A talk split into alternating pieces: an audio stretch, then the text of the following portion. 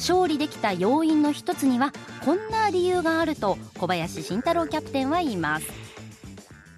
香川のホームの人たちよりもめっちゃ声出してあの熱い応援をくれてたので本当に熊本のホームで試合をしているようなリアクションをしてくれるので、うん、本当やりやすかったですね。実はこの試合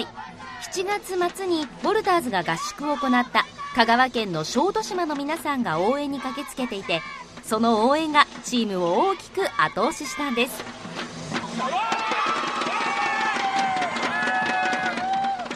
自分たちが住む香川県のチームとの対戦にもかかわらず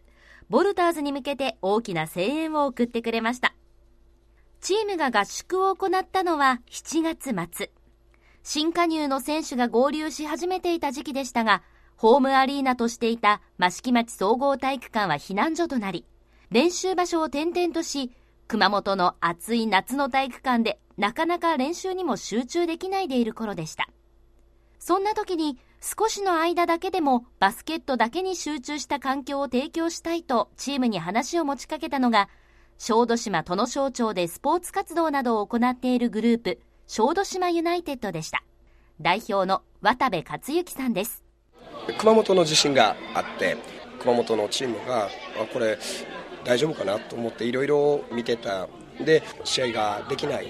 で、えー、活動ができないっていうのを全部もう被災地の支援にあの変えて、えー、やってる活動を見てあの、まあ、応援したいなっていう気持ちがあったんですね。でその応援したいっていう気持ちがあるけど現実自分はまあここ地で仕事をしててあの行ったりすることができない。でお金もたくさん持ってるわけじゃない。で何かできんかなって考えた時にあの小豆島にはあの大きなバスケットできる会場があっていろいろなんていうんですかゆっくりできる環境も揃ってるじゃないですか。ここが役に立てないかなと思ったんですね。でそれであの合宿を打診してみようと思って渡部さんの行動がきっかけで小豆島殿省庁の支援を受けながらボルターズの初の県外合宿が実現しました。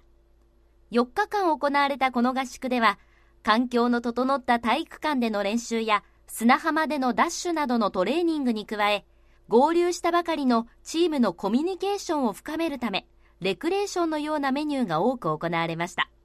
当時の合宿を振り返って小林キャプテンはこう話します。まあ、体育館が使えないんでバスケットをさせてもらえたとか素晴らしい環境でトレーニングをできたっていうのは本当に有意義な時間だったんですけどその効果っていうのはなかなかその時は僕は今は分からないんですよねと。どこで分かるかというとシーズン入ってからどう僕たちがプレーが変わったかとかどういうふうにそのチームワーク一つになって戦えたかっていう時に初めて見えると思うんですよっていうのを答えてたんですけど、まあ、今日の試合もそうですけど本当にタフな試合で我慢できるようになったなっていうのは本当に思いますね。だからこそあの小豆島での体を動かしながらチームワークも深めてお互い長い時間一緒に合宿をして話をしたりとかどう考えてるのかっていうのを話し合うっていうのがコート上で苦しい時に出てきているんじゃないかなと。それができてるから今の勝ちにつながってるんじゃないかなと。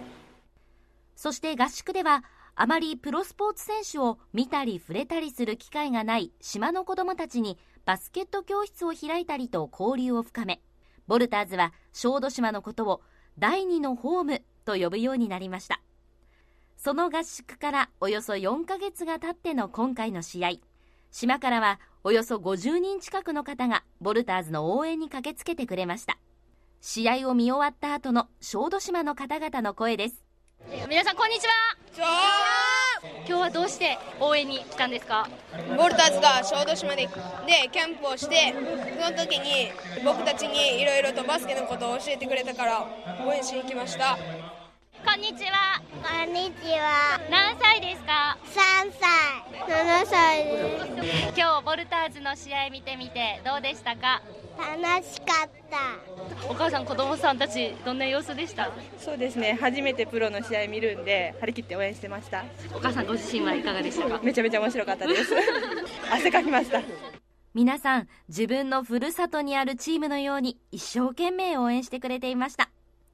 最後にボルターズと小豆島をつなぐきっかけを作った渡部さんにボルターズにメッセージをいただきました。多分もう子供らのハートを持っていっちゃったと思うんですよ、熊本が。だから僕はそれはあの町のクラブチームっていうんですかね。あのプロクラブとして一番大事な部分やと思うんであのずっと勝ち続けるって無理じゃないですか。だけどあの1位であっても9位であっても人気が落ちないチームになれると僕はこのチームはそうだと思うんで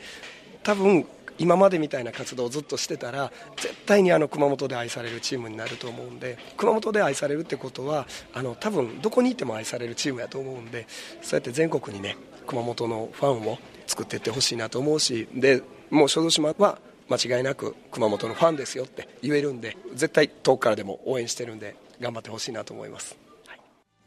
ということで本当に嬉しいですよね、うん、の熊本のことを思ってくれている人が本当全国いろんなところにいらっしゃるんだなというのも実感しました、うん、本当に草の根運動をしていかなきゃいけない、ね、そうなんですね、うん、そこがまたつながっていって、チームワークにもつながって、今の成績ということにもなっているようです。種をまいていかなきゃいけない、はい。まあ、ぜひ B1 昇格で恩返しをしていってほしいなというふうにも思います、そんなボルターズですが今週末もアウェー戦です、うん、今日午後7時からとそして明日午後2時からアウェーで愛媛オレンジバイキングスと対戦します。現在西地区4位というチームです、うん、そして次のボルターズのホーム戦なんですが来週末です、うん、12月3日土曜日午後5時から。そして4日日曜日午後2時から熊本県立総合体育館で2位の広島ドラゴンフライズとの直接対決ということなんですね、アウェーで行った時は1勝1敗でした、まあ、なんとしてでもここは勝っておきたいという大事な試合となります。で12月はですねホーム戦が目白押しとなっておりまして3日4日に加えまして17日18日、うん、24日25日にも県立体育館で行われますのでぜひ皆さんお越しください